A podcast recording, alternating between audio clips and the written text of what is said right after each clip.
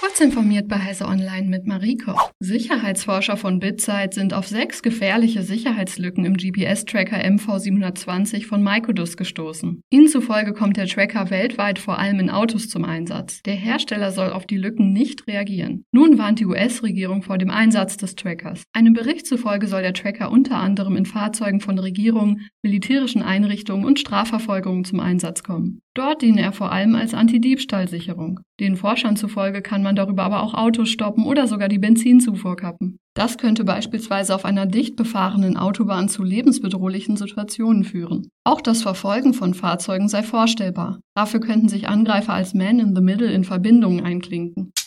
Ein internationales Forscherteam hat ein gängiges Da Vinci-Robotersystem für robotergestützte Chirurgie so angepasst, dass der Roboter eine in der Chirurgie übliche Trainingsaufgabe, den sogenannten PEC-Transfer, bei gleicher Präzision schneller durchführen kann als ein erfahrener Chirurg. Nach Angaben der Wissenschaftler ist dies der erste Fall, in dem ein Roboter ein Mensch bei einer chirurgischen Trainingsaufgabe übertrifft. Der Roboter soll die üblicherweise bei einem automatischen System auftretenden Positionierungsfehler minimieren und präziser arbeiten. Der Smartphone- und Unterhaltungselektronikhersteller Samsung plant die Vorstellung neuer Foldables auf einem Galaxy Unpacked Event am 10. August. Das Motto lautet Unfold Your World. Konkrete Informationen, welche Geräte Samsung vorstellen wird, machte Samsung zunächst nicht. Ein kurzes Video lässt allerdings vermuten, dass es sich wohl um die Club-Smartphones Galaxy Z Fold 4 und Galaxy Z Flip 4 handeln wird. Ebenfalls wahrscheinlich ist die Präsentation der Galaxy Watch 5 sowie einer Pro-Version der Galaxy Watch 5.